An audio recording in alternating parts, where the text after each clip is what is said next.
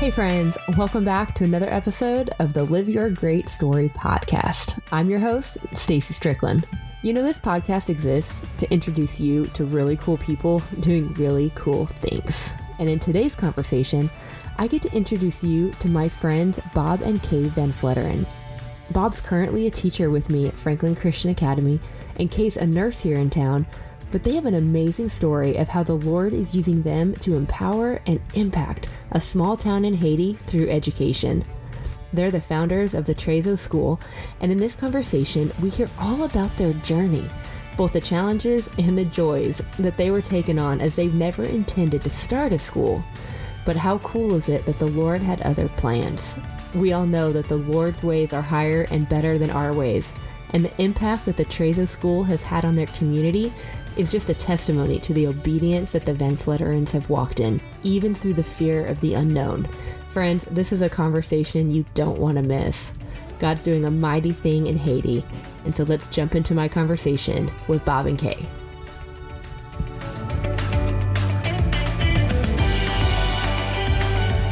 Hey guys, thanks so much for joining me today on the Live Your Great Story podcast. Yeah, thanks for having us. Absolutely. Um, so let's just start off and tell me a little bit about yourself. So, um, you're, I know we teach together. Um, I know that you're a nurse, but just give us kind of a background about who Bob and Kay are, family, all of that stuff. Uh, sure. Thanks, Stacy. We're um, Bob and Kay Van Fletteren. We've uh, been married now over 38 years and uh, met uh, way back when in college. And um, since that time, have been led on a bunch of different things. But along the way, we've had three sons who are all adult, grown men now, and uh, three grandchildren. We're settled here in Franklin, Tennessee. Awesome. That's awesome. I um I was talking with some of our students, and they knew that I was going to be interviewing with you guys, and so I asked them. I said, "What are some questions you might want to ask Mr. Van Fletteren?" And one of them goes, "How did you get into teaching? Because you have a very eclectic background," they said, and uh, this is your first year, like officially teaching, right? Yeah, that's right. It's my first year in the classroom. Okay. Uh, so for years, uh, we've taught Sunday school, or, or um, I've led youth on trips, mission trips. Uh, I've always been kind of closely connected to students. Um, and uh, people have recognized that I enjoy teaching, but I've never really been in the classroom. So, after a long time in industry and a variety of industries at that, uh, the time came and the um, situation was right and the opportunity all fit. And this is a new season for me then to uh, to jump out of industry and into the classroom. And up until now, I've had a ball doing it. Awesome. So, what are some of those um, industry things that you've done in the past? Uh, I came out of college with a degree in engineering and started with Dow Chemical in the chemistry uh, industry. Uh, kind of quickly moved from there into automotive, where I spent a good chunk of time. Uh, from there into uh, packaged f- food goods. Um, from there into publishing, and most recently, I was in um, equipment business for the diesel fueling industry. Wow, that's awesome. I definitely am not a teacher by trade either. so I get that how you just kind of go on these different journeys through life and um, and then end up here with these kids. So well, it, it's kind of fun if you. Um, if you're listening closely, in our case, to what the Lord is doing in your life, and you say, okay, uh, you know, one yes leads to the next yes, and uh, nothing in uh, either of our backgrounds would have prepared either of us for education hmm. at all um, or any any kind of public figure at all. Not, neither of us were wired in that way uh, mm-hmm. when we met, but uh, as we learned, one yes sort of leads to the next, and um, at some point in your life, you begin looking backwards across where you've been led and what you've been privileged to do, and it's uh, it's it's quite a it becomes quite an adventure. That's awesome. I like how you say that. One yes leads to the next yes. Um, because that's kind of part of what my mission is here, right? It's like dreaming big dreams, but then saying yes to big adventures. And um, so, I mean, let's just jump right into it because you guys, you know, have had a great career life. you know, I guess you could say in the marketplace. Um, but ministry wise, you guys are doing something pretty cool down in Haiti, right? So talk to me a little bit, um, just first about like it's Trezo, right? How do, you, how do you pronounce it? Yeah, that's right. Trezo. T R E Z O, pronounced Trezo. That's a, actually a Haitian Creole word that uh, translated means treasures. Treasures. Okay. And that's a school down in Haiti. So give me a little bit of the backstory. How did the dream for this school get started? What just kind of tell me that that story. Let me give you the start of the backstory and then I'll let Kay jump in. But um, part of the backstory is the one yes leads to another. Um, prior to Haiti, uh, we had been involved more recently in refugee resettlement here.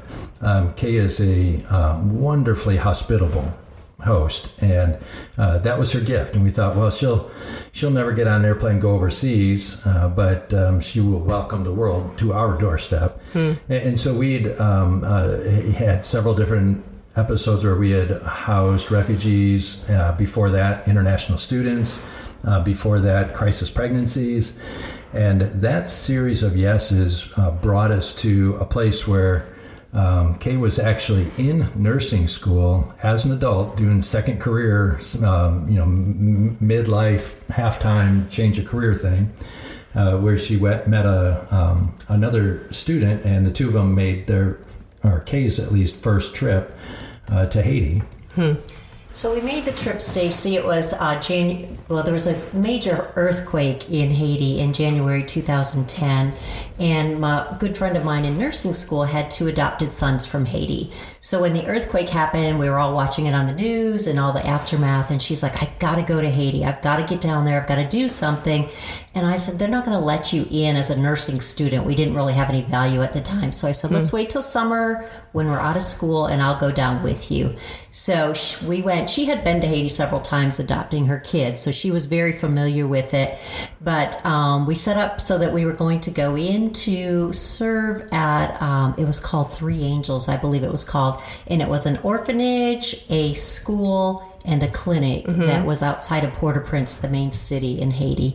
So we got on the plane, and as we were getting ready to fly down there, we found out that the person who was supposed to be leading our group couldn't make it. So we kind of landed in Haiti, which at the time was was pretty. Um, undeveloped at the time. We landed in a hangar and um, went out and found our way to a guest house where we were going to be staying.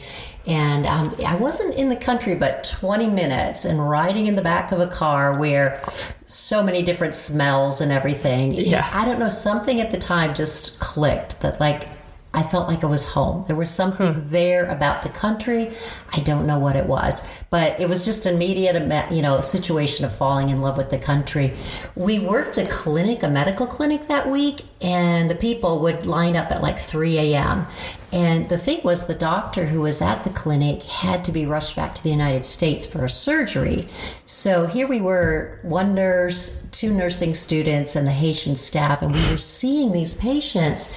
And it was really challenging because we didn't we weren't sure we were doing the right thing. It was like we just Yeah. were giving our best, and the Haitian staff was really good at walking us through and, and helping us um, through that.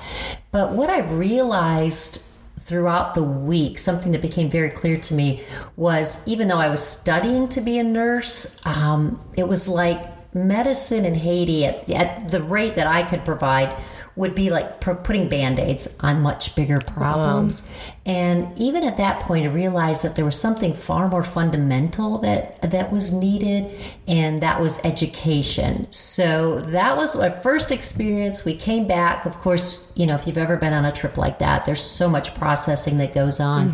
But as we processed and as time went on we just felt really called to education. And um, we had met an interpreter while we were there who really had a passion for education. He had been a street kid in Haiti who was, you know, no family, just hanging out on the streets, living day to day.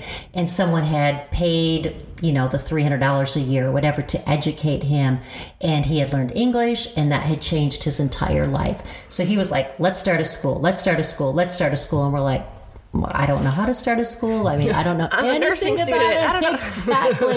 I'm clueless as to how to start a school. But um, it took about a year of discussing that, and he had the interpreter had moved to a different area in Haiti called Jacmel, which is a four-hour drive from the, the capital city of Port-au-Prince um, through the mountains. Just a very rugged interesting trip. But we visited him the next year, and it's a beautiful area because it's right along the ocean. And when you walk up the hill by um, by where we settled, you can actually see the ocean. But um, at that time, we met a little old lady named Madame Pole who had a church, a little church building. And by church, I mean it is a little brick building, one room, no windows, one door, you know, no electricity or anything.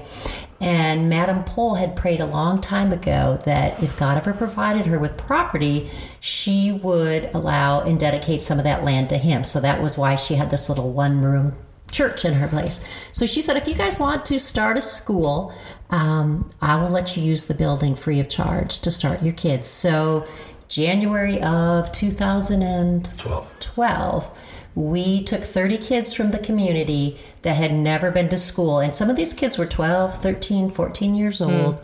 And we brought them into this one room church. Wow. And what did um what was that experience like for you? So we can jump back to some of the maybe the details, right, between 2010 when you first were there and then when the school opened, but standing there that first class that you've had, you have these kids, you've been given this dr- this dream and this vision from the Lord. Can you explain that? Like, what was that feeling for you guys of standing, or, or were you teaching? Like, were you the ones teaching? Had you equipped, um, you know, Haitians to, to do the teaching, or just seeing that dream come to fruition, right? One of our visions that I don't know why, but we felt compelled at the beginning to make the school Haitian run. In other words, we would raise the funding, we would oversee things, but we really felt that it was important to grow up Haitian leaders, Haitian teachers, and maybe even do things in a Haitian manner rather than a Western manner. Mm, that's um, good. And I'm not sure where that vision came from. I guess we would have to say it came from God. Mm-hmm. Um, and as Bob referred to before, there have been so many instances in our life where we took in homeless people or we took in pregnant, you know, women and refugees off of a plane from a third world country that we had gone enough, done enough where we took that step out and just said, okay, this is what we feel like God's calling us to do and just taking it one day at a time. And I think the biggest thing was feeling overwhelmed, like, I don't know what we're doing, you hmm. know? Here we are. I mean, we are living at home and trying to run this school and maybe able to make trips there three or four times a year. But trying to, I think the initial reaction was the financial pressure of how to deal with that because even if it's only 30 kids, we've still got to pay teacher salaries. We've still got to pay. And another thing that we had um, decided from the very beginning was that we would feed these children because many of them don't get any meals at all. And I think what's the Haitian proverb? Something an empty bag cannot stand. And the basic thought is if you've got a child who's starving, they can't learn. Sure. So that was one of the financial pressures, though, was that we were going to feed these children every day. So here we are, 30 kids, you know, teacher salaries, books, all of these things. It's like, okay, how do we raise, you know, the money and how do we raise the finances? So I think the initial feeling was just, wow, you know, overwhelmed. How are we going to do this? Hmm, yeah. Yeah, I, I distinctly remember uh, after we agreed to do this, uh, and there was four of us originally. There was another couple that was, were kind of co-founders. Uh, When we originally did this, I distinctly remember laying in our bed one night and having uh, whatever my version of a panic attack is. I don't really get super nervous, but I had this sense of what have I gotten us into? And, it, and it mm-hmm. was a almost a, a feeling of some desperation because I was going through the list of things I didn't know how to do. Sure. I don't speak the language. I don't hold the currency. I don't know how to acquire land. I can't read the textbook. I don't. I. I. I. I. And in that same breath, it was almost as if this exasperated prayer went up and it came back with laughter saying, You, you.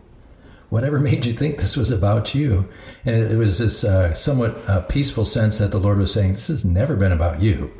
Uh, these Haitian kids will get taken care of one way or another. I'm inviting you to join me in what I'm about to do. Hmm. And um, that gave me a, a, sense of relief because I am a control freak. That gave me a sense of peace. Um, there was still going to be a ton of work. There's no question about that. Mm-hmm. Um, but the um, eternal destiny of all these Haitian kids and whether or not they got to eat or not wasn't in my hands anymore, where I had mistakenly put it. So that was uh, kind of a liberating feeling that we got permission from the Lord to proceed. And, and we did. The irony of it, however, was we felt, the two couples, the two founding couples felt like we could swing it ourselves we could educate these 30 kids ourselves and we'd budget it out of our each of our own personal incomes this is all it would take and we can do this this is what our monthly uh, exposure will be mm-hmm. and no sooner did we do that than um, you know my company went through a significant downturn and i lost my job wow and so then it became you're going to learn one way or another what walking by faith really looks like yeah. Because um, I'm going to take that away from you. You're not going to get credit for this. Right. Wow. Yeah, that's powerful. And it's not saying that God did that to you, you know, like made your financial oh, no. problems, but it's amazing how um, when you step out in faith, that's usually what happens. The Lord's like, okay, well, whatever gift we're going to challenge this now. You had, I don't need that. I just need obedience. Yeah, that's really good. So, um, wow, that's amazing. I love hearing that story of you saw a need and you fulfilled it right? Like but you didn't do that. The lord did that. So how did you um how did you determine which 30 kids right? So like i've been to the dominican republic so they share an island. Mm-hmm. and so i know um i mean i didn't experience haiti because at the time there was a lot of discourse between the two countries and hatred and things like that. is. and mm-hmm yeah, but I also know that like being on the same island, there's obviously third world countries and mm-hmm. and things like that. So, how did you determine those kids? Because they all need education. They all need Jesus, you know? Well, and, and frankly, their parents, uh, for the most part, the part of the, the village part that we're in, most of those parents never went to any school at all. And so even getting those parents convinced that this was a good idea would have been a struggle. Mm-hmm. And, and, I think one of the kindnesses of the Lord is that He gave us really good um, leader on the ground right on the very first day. He was a very young man, and he's got some significant strengths. He's also got some powerful weaknesses. But at 21, 22 years old, he was going to be kind of our captain. Hmm. And he did a lot of walking through the mountains to say, We're starting this school. He got laughed at, he got scoffed at. Uh, we just we just kind of prayed our way, saying, Lord, you, you know the kids. You, mm-hmm. you know mm-hmm. who needs to be here. Um, and you'll open that door for them. And, you know, with time, they'll smell the rice and beans cooking, and more curious seekers will stick their noses in and see what's going on. Mm-hmm. Uh, and it really wasn't very long before we were kind of bursting at the seams, but it took a long time. He got derisively mocked as uh, nothing more than a caterpillar.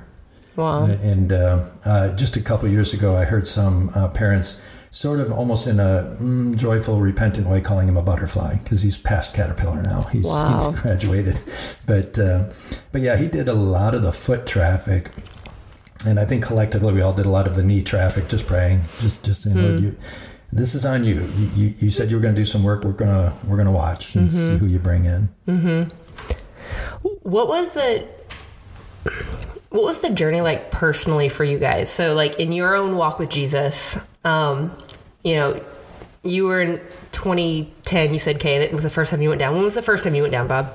Uh, I went down right as we opened it up. So as soon as it was open, I went down on a scouting trip to make sure it was for real. um, so that would have been okay. like January 2012. Yeah. Okay. So you're you know you've experienced this culture now for the first time, and like I said, I know I've been on a few different missions trips, but there's that moment I think where you have to sit back and try and rectify like I'm in this first I'm in this western first world country how is what I'm seeing okay mm-hmm. right how what was that process like for you guys? I think you described it. That's exactly. And every time we go down, you have to re- make that reconciliation again. Because how is a loving, perfect, you know, God that we believe is good and then you go down and see and i mean there's a lot of heart in haiti.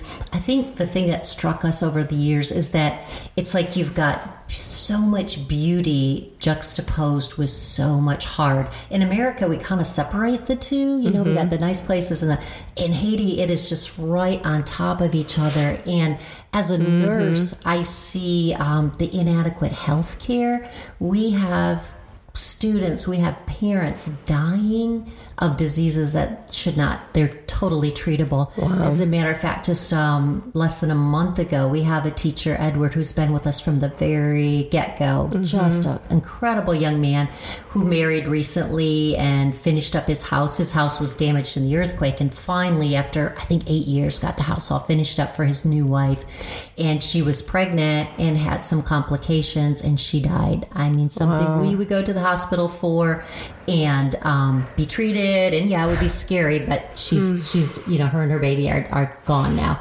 and those are mm. the hard things to deal with. And then you have to go home and say, so why am I here? What why am I living, you know, in this land with so much opportunity mm-hmm. and so much, you know, availability of resources, and then to go down there? And I think um, one of the things for me to help grapple with it was Bob's strategy because when you go down to a place like that, it's so easy to get pulled in a million directions because mm-hmm. the needs are just overwhelming. I mean, there have been times when I mean I have to walk away from people, mamas that are like, I'm hungry and they've got this baby and and that is so hard. But Bob, you know, in order hmm and I think this was a lesson we learned with the refugees that in order to be effective, you really have to stay in a lane. In other words, you have to be wow. very comfortable with what God has called you to do, very clear on that, and then stick to it. And Bob was the one, he came up with the acronym GEM of God honoring education in a meal.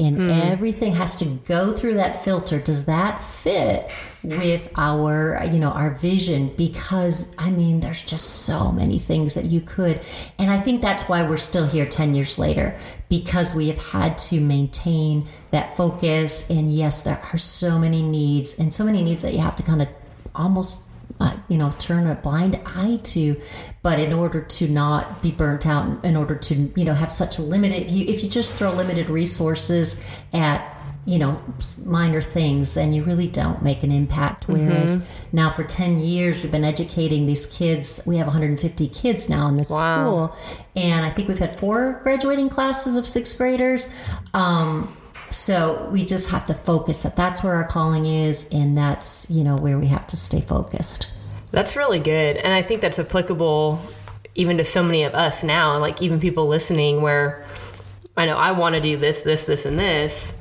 but like you said, figuring out, okay, what is the Lord calling me to do? And I'm going to f- focus on that and stay in my lane and trust that you guys are doing what the Lord's calling you to do and you guys are doing what the Lord's calling you to do. That's really helpful and applicable, even not in a third world country or on the mission field.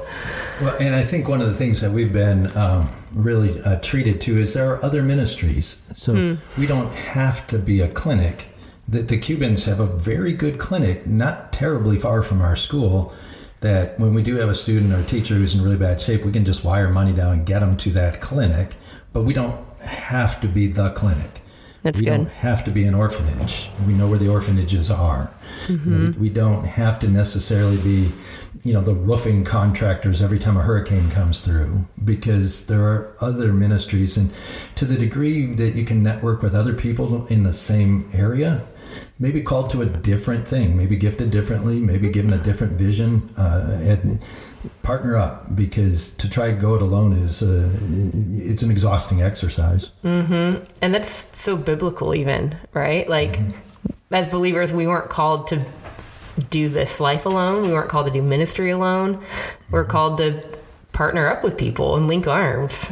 I mean, that's what the body of Christ is, right? Like, right. Right. wow. So you've had four graduating classes, you said so far. About? Yeah, we started in the very beginning with first and second grade. Okay. And so when they aged up to sixth grade, our first graduating class was two girls. Okay. And That's uh, awesome. now, now we're averaging a, a dozen or so out of every 150 kids. About a dozen were sixth graders that will pass the exit exam and go on to upper school if they choose. So does your school go into upper schools, or so it's just a sixth grade? I think that's another one of those areas where we found that sticking with the elementary education, um, because there are some very good secondary schools within the area, that we can, what we do is a lot of times people will continue to sponsor a child so that we can put them in a secondary school who are doing it very well. In taking back to the very start and the inception of this, our goal was to get children off the streets and teach them to read. I mean, that was our, if we could do that, we felt like, okay, we were smart. And so as time has gone on, it's like after a couple of years, it's like, no, I just don't want to take them off the street. I want to give them a good education. Hmm. So each year, it's kind of our vision. God has let our vision grow you know with with that. And he didn't mm-hmm. throw it all on us at once. So you know we've gone to okay i just want to take some kids and teach them how to read tonight. You know what? I want to make these kids ready you know and we do have 100% mm-hmm. passing rate. There are some exit exams that the kids have to take in order to get into secondary school. So we do have 100% pass rate as far as that goes. That's so, awesome. so and are those glad. are those mandated by the Haitian The school state, system yeah. and stuff? Yes.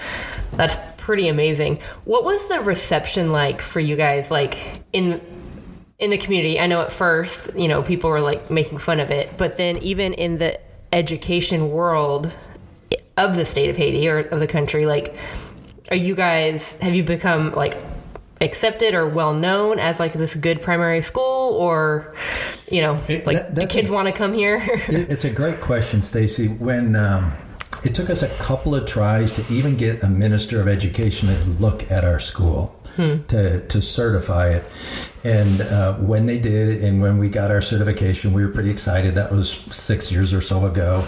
Um, and then it took the principals of the secondary schools some arm twisting to take our kids because the reputation was you're up at that one on the hill that has no electricity, no running water, and you are the poorest of the poor, you know, which was our target audience. yeah Uh, thank but- you that's a compliment yeah, yeah, well, you taught us. and That's exactly what we're doing.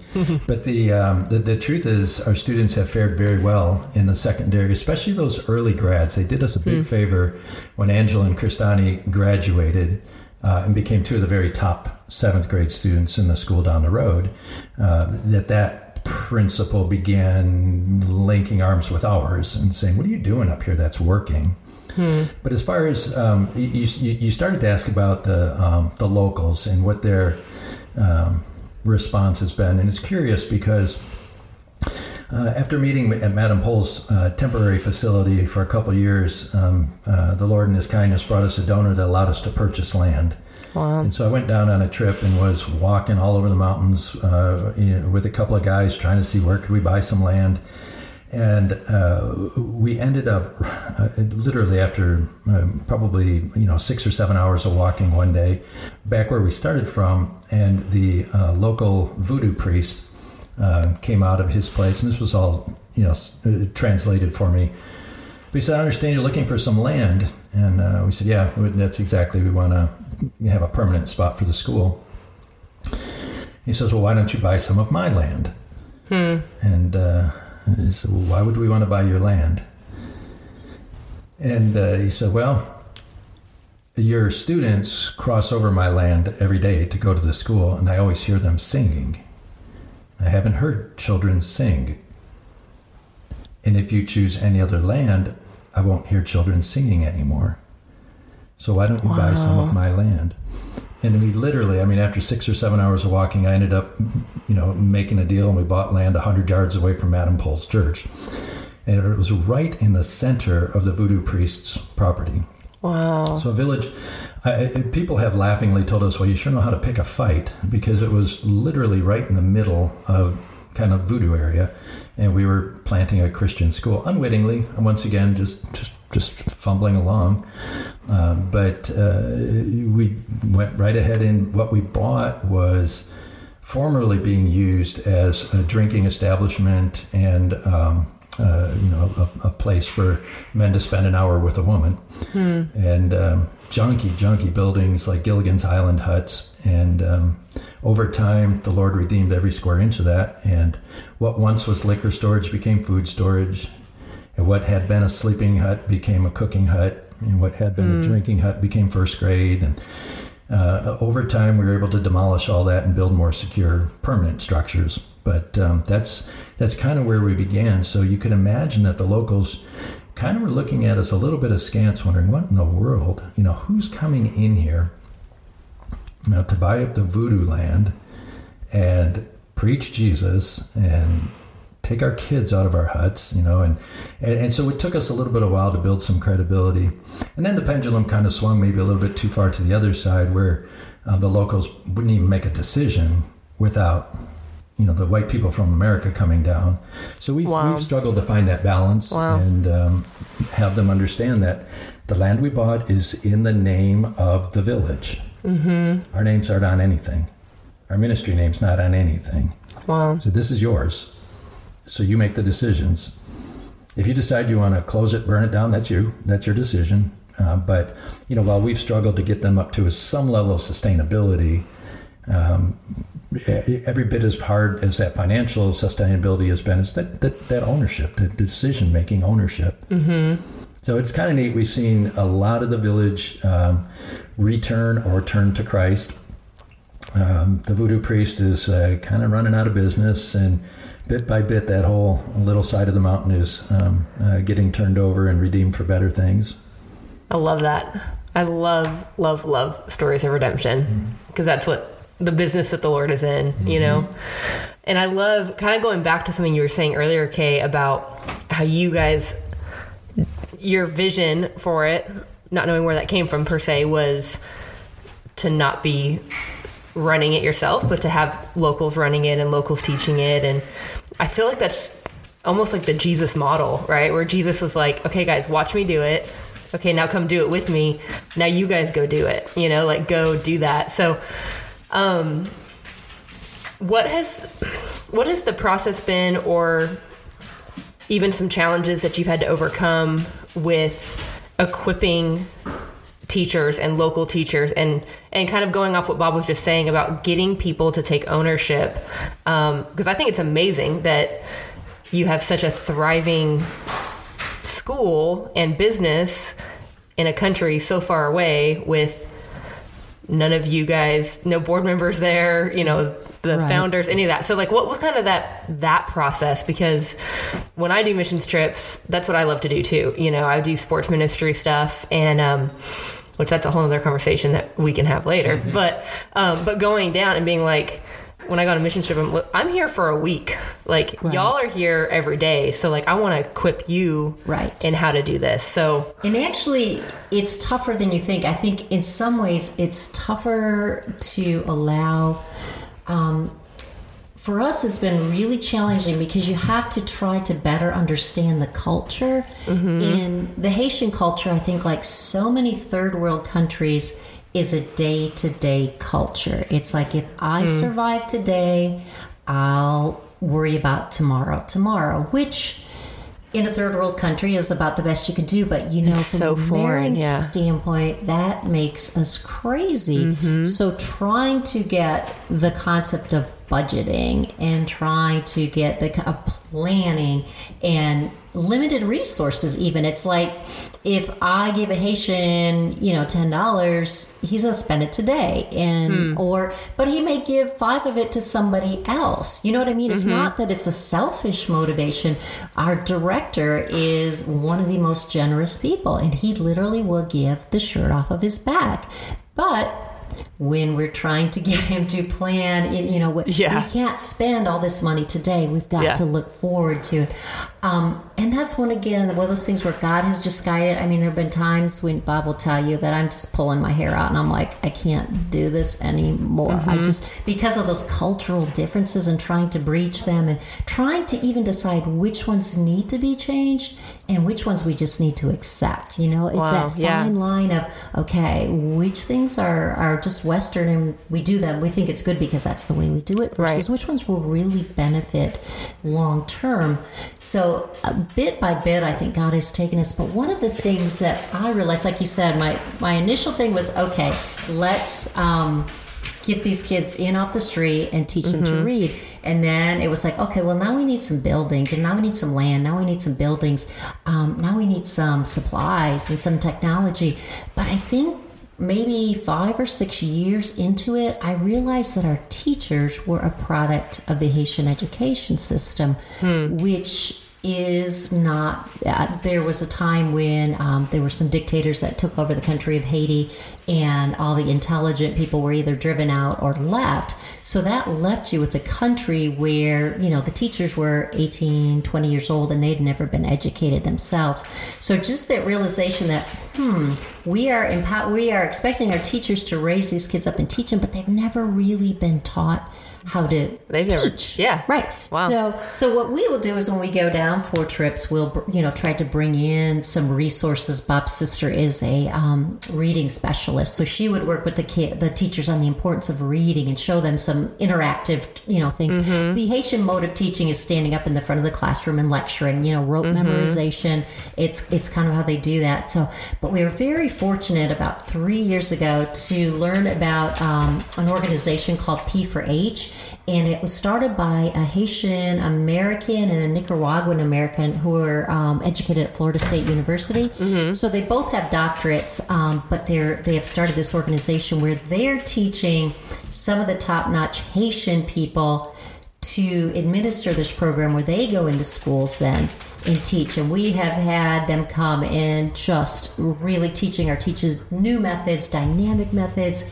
And to me, that's an investment that even if, you know, Teresa pulls out of Haiti, we're, we're going to leave behind that legacy where we have trained up um, a group of teachers who can really change, you know, the whole education system in Haiti. That's awesome. I love that.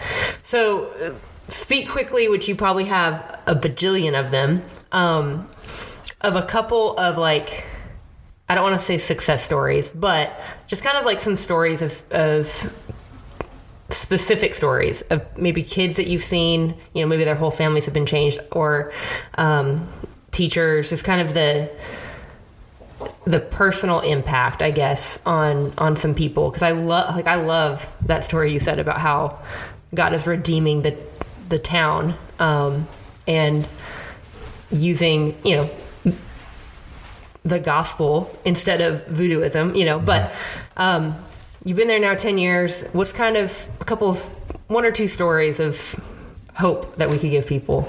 We could, um, yes, we could use up uh, hours to, to go through all of the students and their parents. I know it's a big ask. on. It's a big ask. But uh, one small one, and it wouldn't normally make the top 10, but I think about our very first graduating class. Um, there was, should have been three in that class. And I had mentioned earlier that two graduated, Angela and Christani. Gerland did not pass the exit exam, so she didn't graduate and wasn't eligible to go on to seventh grade. Uh, and this is still pretty early on uh, in the school. Um, but she was really embarrassed by that, and she could repeat sixth grade, and we would have gladly taken her back. But I think she just kind of went back to her village and back to her home. And, and when Kay and I found that out in August, September, October, that Gerlon didn't come back, uh, we began lobbying, and um, our director was lobbying, and we finally collectively persuaded her to come back. And then she came back for Saturday school, and she tried mightily to catch up. And um, I, it just was one of the most rewarding things in the world to see her that following June walk down our little aisle with a red cap and gown because she had gotten it done. And she had, um, we, we mentioned that we have this very high pass rate Yeah. but um, the, the, the national average is about 20%. So for us to be 80, 90, 100% over the years is, is really a testimony to our teachers and how hard they work. Um, but they weren't willing to let Gerland fall through the cracks. And um, they insisted she believed bigger things about herself. And hmm. that was a. Um, it, it, this is one of my personal favorites. I mean, she's a grown up now, and um, you know, taking her place in the village and everything else. But mm-hmm. uh, you know, we we probably have more uh, dramatic stories about you know upper school successes and guys who have started their own businesses and things. But I think that just a small picture of their individual names, their individual people that the Lord has called by name, and mm-hmm. every one of them matters. Mm-hmm. Uh, you know, and for um, for our, our um, director to kind of go back, it feels like that one lost sheep. You know, to go back and persuade her to come back and try it again. Um, it, it, to me, that's one of my. Uh, she's one of my favorite students that we've had come through, and uh, I just love that she came back and completed. I love that. Is it um is it free tuition free for the students or do they have to provide something in order to come to your school or what's that look like? Yes it is free. We have um, moved to a spot where we're asking parents to help with books to okay. help with um, sweat equity to come cook once in a while or sew a uniform um, but honestly we're still um, struggling to get compliance on that Hmm. Because if a child is truly poor enough, we end up taking them despite our board meetings and how firm we are in our resolve uh, to make this sustainable, uh, when it comes right down to it, um, some of these kids would otherwise uh, be conscripted labor or something else. So it's hmm. Uh, it's important that they're in the school. Mm-hmm. It's there that the uh, message of the gospel is getting repeated daily. It's there that they're um, getting to feed into their brains and their souls. It's there that they're getting a meal every day. Um, it, it, 150 kids, that's over 30,000 meals a year that we provide. So um, I'd rather kind of come off of our high and mighty, no, you have to be sustainable uh, stance once in a while to take that kid who's just can't pay or parent mm-hmm. who won't pay. Um, so we're still funding the vast majority of it. And most of that comes through um, uh, uh, donors that are sponsoring a child. Okay, that was I mean that was my next question is so you know so how can how can we help? How can listeners help? What can what can we do to help maintain the sustainability of this? Um, going back on something that Bob said, uh, something we've realized over the years is that a lot of our children in our school would actually be termed as a restavek. And what a restavek is, is kind of a form, technically, of child slavery. Hmm. So, what often happens is a parent will die or mom will die, or maybe they can't take care, they can't afford to feed a child. So they will pass that child along to an auntie or someone they know in hopes that that child would have a better life. But in reality, what often happens is those children become servants. And um, so uh, we don't have an exact number, but I would say that at least maybe 20 to 30% of our kids would be considered restaveks. Wow. So, um, but typically, a child in that situation whoever's taking them in will not pay for them to go to school. Hmm. So that's where we have the opportunity. And our director says that those are the hardest working kids because they have to get up early in the morning, carry all the water, start the fire, mm-hmm. do all you know all these chores before they can even come to school. So that's one of those things where you know if you drew a hard line and said no, you have to pay, we insist that you have to pay, um, those children would be left behind because they would not be educated. Yeah, because so. they've got to take care of their family unit first. Yes, first and foremost, and right? That's what happens. Yeah.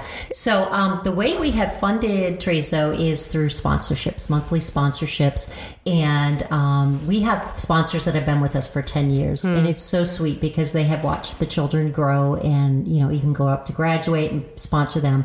So um, we have a website. It's at trezochildren.com and a person can pick a sponsor. I think there are some students there that you can choose from, or we can choose one for you. Mm-hmm. And then, um, you know, through monthly withdrawals, that's paid, and that's what we use then. And that $30 will pay for us to pay the teacher salary, to um, purchase books for the kids, to provide them that meal um, that they need. So it's it's it, it goes. And the thing that people can feel confident about with us is that every dollar is managed. We take nothing in terms of administration. Um, there's no American salaries being paid. It is 100% going to the school and going to help those children. That's awesome. And with the, I'm assuming like exchange rate and things like the American dollar, does it? It goes pretty far. Or is that? Up, I'm getting a weird look right now. Am I wrong? It, it, well, they keep because I have no idea. The, the, the Haitian government is um, not well known for its fiscal responsibility, so the exchange rate bounces around quite a bit, um, Mm-hmm. depending on what games might be played at the moment. But uh, yes, it does go far, and, and it's not so much even because of exchange rate, but if if a, spo- if a child is sponsored for thirty dollars a month, that's a pretty consistent number Yeah. of what it takes to really administer their education and that should give you some signal that those teachers are not particularly well paid. Yeah. it's a highly desirable job because there is no industry on our side of the mountain. There's no employers. Um, it's mostly sustenance farming. Um, so if somebody has a sort of steady paycheck um, you know where they can make you know a couple hundred dollars a month that's a highly desirable job. Um, and we, we, we, you know, for years had to, you know, tread a little bit of a balance of you, you, you want to pay them plenty to, to live on, but not so much that they become um, a target for, you know, theft Sure. or something else. And Yeah. uh, we compare a lot of times with other ministries in Haiti to see where we stack up. And so, uh, you know, with that networking, we've we've learned a lot. Yeah. But um, that's what that sponsorship pays for, and That's awesome. Yeah, I mean that was kind of what I was hoping to get at, where it's just like in my mind, thirty bucks is not much for what gets provided. right. You know, and I'm like, we can anybody can carve thirty dollars, I think, out of their monthly budget to change lives like you guys are changing. So There's one retiree who's um, taken a student and then a second one and then a sibling and a second sibling. Well, now she's sponsoring five. Wow. On her fixed income, she sends us a check for $150 every month and has for eight or nine years. And a couple of kids have graduated, and she's sponsoring them into seventh grade and eighth grade at the upper schools. And you know, it takes some work, but once in a while, we'll collect all five of those kids from around the neighborhood and get a real good group photo for her. And that's awesome. it's it's hard because there's no um, there's no mail system, there's um, no package delivery, so everything we do is done um, kind of when we go in and when we bring teams in. And how often is that usually? Pre-COVID. Yeah, typically we try to go down there four or five times a year. And to me, that's incredibly important personally because when I go down there, it, it, it kind of fuels me and inspires me to keep going back home with all the logistical fundraising and things like that. Uh, it was about a year or so ago. Um, when I get down there, I just am a woman on a mission. I have so many things to accomplish. And I was rushing from one place to another, and I could actually hear the Holy Spirit just say, Stop. And I stopped and I said, Look around. And I looked around and I looked around at this huge building that um, donors have paid with six classrooms in it. And, you know, and God just said, Look what I've done. And it was, it, and that's why I need to go down there personally. It's kind of a selfish thing. But we also love to take teams of people down. Now, there are times when there's political unrest and we have to be really cautious about that. And then, of course, with the COVID too. But typically, we try to get down there four or five times a year and love to take people. And people, it- it's also encouraging for us because when people see the school, they're amazed. I mean, we're mm-hmm. kind of like, this is old hat, you know, there's so many things we can improve. But when people come in and interact with the children, and we've had groups say, you know, I've been all over Haiti and I've never seen children who love like this. And I give the credit to our teachers. Our teachers are incredibly loving.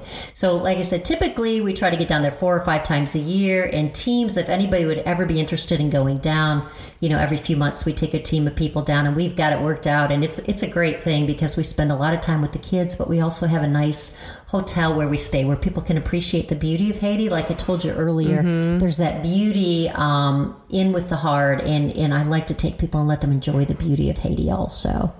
Sign me up. I'm there. Any chance I get to leave the country, not only to do adventure but to serve, is sign me up. Um, yeah, Well, you know, um, because you've been to the DR, that Caribbean people are really warm. They're very, very affectionate, and, and Haiti is no exception at all. So, as, um, as, as poor as the Dominican is, they're about five times wealthier than Haitians. Wow. And um, so they, they, they are really just barely getting by. But you don't see these, you know, dopey, miserable, poor me looks on anyone's face.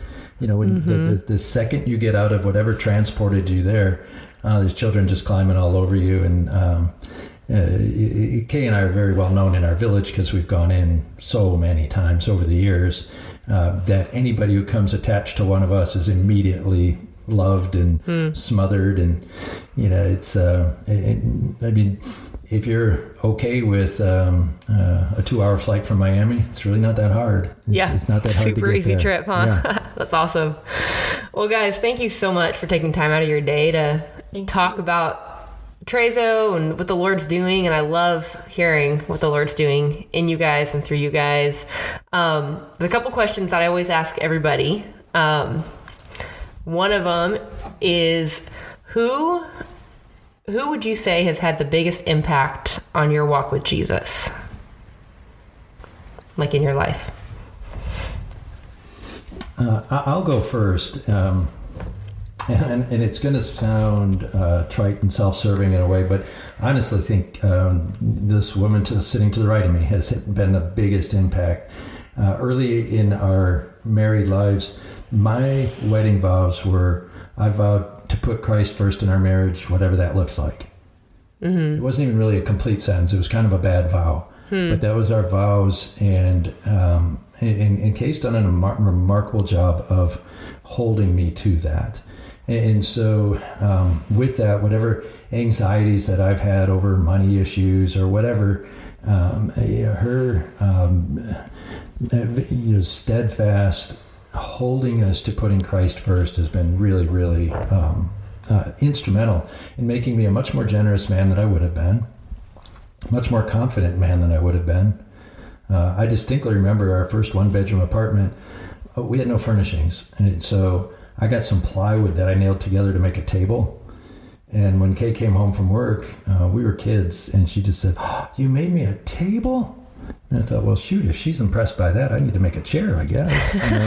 And it was like that. That was the first, those early days of, you know, her kind of pouring into me and maybe just getting me to believe more about myself. Or, you know, maybe that happened accidentally. I'm not sure how. But um, I, I watch the discipline that she has with her prayer time and with her study of the word time and um, uh, just the um, playground sense of justice. You know, There's- they're not going to be, you know, right is right and wrong is wrong. And uh, it's been um, it's been an incredible gift for me. We all know that all men marry up, right? We all know that. That's a that's a that's a scientific fact. But few men marry up as high as I did. Oh, so sweet. Well, you know, it's funny when you first asked that, I couldn't really come up with a specific person. We've moved around, we've been in a lot of different things, but as I hear Bob talk, um, I have to turn some of that back to him because here's my mode of operation. Okay, I'm feeling really energetic, and I read about something. Um, one of the typical typical scenarios was back in I think it was 2000 and I saw a 60 minutes program about the lost boys of Sudan. I don't know if you're familiar it's an incredible story. And shortly after that I learned some of the young men were being resettled in Nashville. So I got this great idea. Wouldn't it be cool to have one of them come live with us? You know, go get him from, you know, when he came in and then he could go to school and he could live. And I had another friend who was crazy enough that I talked her into it too. She lived down the street. I'm like, one can live with you and one can live with us. And, and of course, I've got, you know, these wild dreams and I talked Bob into it, right? I'm like, I convinced him that this is a good idea. Yeah. And they, they, a group of them came in, and this friend, of course, that was in with it, she was out of town. So we went to the airport, and we ended up coming home with five refugees. Five refugees from South, from Kenya. Actually, they were Southern Oh Sudanese. They had never seen electricity. They had never seen running water. Maybe had ridden in a car. I can't remember. And we brought them home to our house. We had three kids. We brought them home to our house, and like they're upstairs and we're laying in bed and like what have we? J- we know nothing about these young men. But that's what usually happens: is I get this great idea. I talk him into it. And then after a while, I'm exhausted and I'm like, I quit. I can't do this. This was stupid. And he's the one who says, Nope, we're going to do this. I mean, there have been times with the school in Haiti where uh, my frustration level has just been so high. And I'm like, I'm done. I cannot do this anymore. And he'll just patiently kind of pick things up, pick up the slack, encourage me so that I get over myself and, you know, go back into it. So he has been, like I said, he, he makes me sound good, but in reality, it's like I get the ideas, I get it going, and then somewhere along the line, I change my mind, and he's the one who keeps it going through. That's awesome. Well, that's uh, that's even encouraging to hear. As uh, I wasn't going to say this at first, but as a single woman, just to encourage you guys and to say thank you. Um, you know, we've known each other a few months now, Bob, right? Like since starting at the school, but um, a consistent thing that I hear from students and from other faculty and parents is they're so impressed with how um, strong of a man of God you are.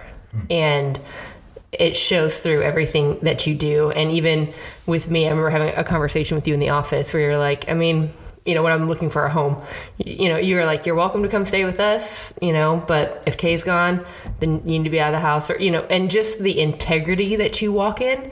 Um, as a single woman, I've stepped back a couple different times and been like, okay, that's the kind of man that I need. That's the kind of man that the Lord has for me. Um, because I've been, you know, I've dated a few different guys or whatever, and really not very many. Um, and that's kind of that consistent thing between a bunch of different men in my life. So, anyways, hearing you guys say all of that is just encouraging again, and hopefully, you know, other single women or and even some of our students that hear this um, would be encouraged and and even walk in your footsteps because I know you've got a big footprint and a big kind of place in some of these freshman boys and um, in their life and again i've talked to different mamas and and they really appreciate you and what you invest into their boys. So um, one of them even just the other day knew i was talking to you and he goes she goes i need you to ask him what was he like as a 14 year old boy? Because i'm ready to strangle mine you know? But um, anyway so just to encourage you you know just everything you're doing overseas um, you're making a huge difference here at our little school as well. Um, so thank you. so thank you but um, so my final question this is more fun not a serious question but what are three of your simple joys of life because i just like having fun and being joyful and so what are just three things that make you happy I can do this one. Chocolate ice cream for sure, or Yes. even chocolate in general is okay. My grandkids, and actually, I think going to Haiti is. I mean, as much as I say that's hard, I, there's once I hit the ground, it's like I feel like I'm home again. So those That's are my awesome. three. playing baseball, um, playing any musical instrument, and probably running a track meet. Those are my midlife crises, and I'm going to stick with those. awesome hey uh, stay moving and stay young forever right Yep. Awesome. Well, thanks so much, guys. I had so much fun Thank talking. you. Thank you for inviting me into your home and, and oh, chatting. You're welcome anytime. So awesome. Thanks.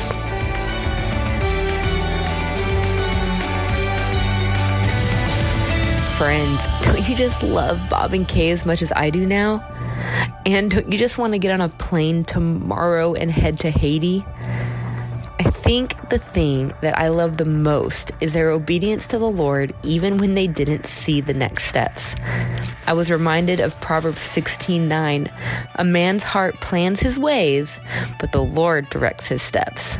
And isn't that so true of Bob and Kay's story? Kay went to Haiti to meet medical needs, but God needed her and Bob there to impact an entire town through education. Be sure to follow Trezo School on Facebook and Instagram, but most of all, keep them in your prayers as they are working so hard daily to change lives through education.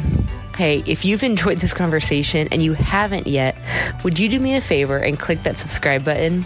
Not only does it help me out, but it keeps you up to date on when new episodes are released. I sure hope that through today's conversation, you were inspired to dream big dreams and say yes to big adventure. You've heard me say it before. We all have a unique story that nobody else has and nobody else can live. So remember, get out there and live your great story.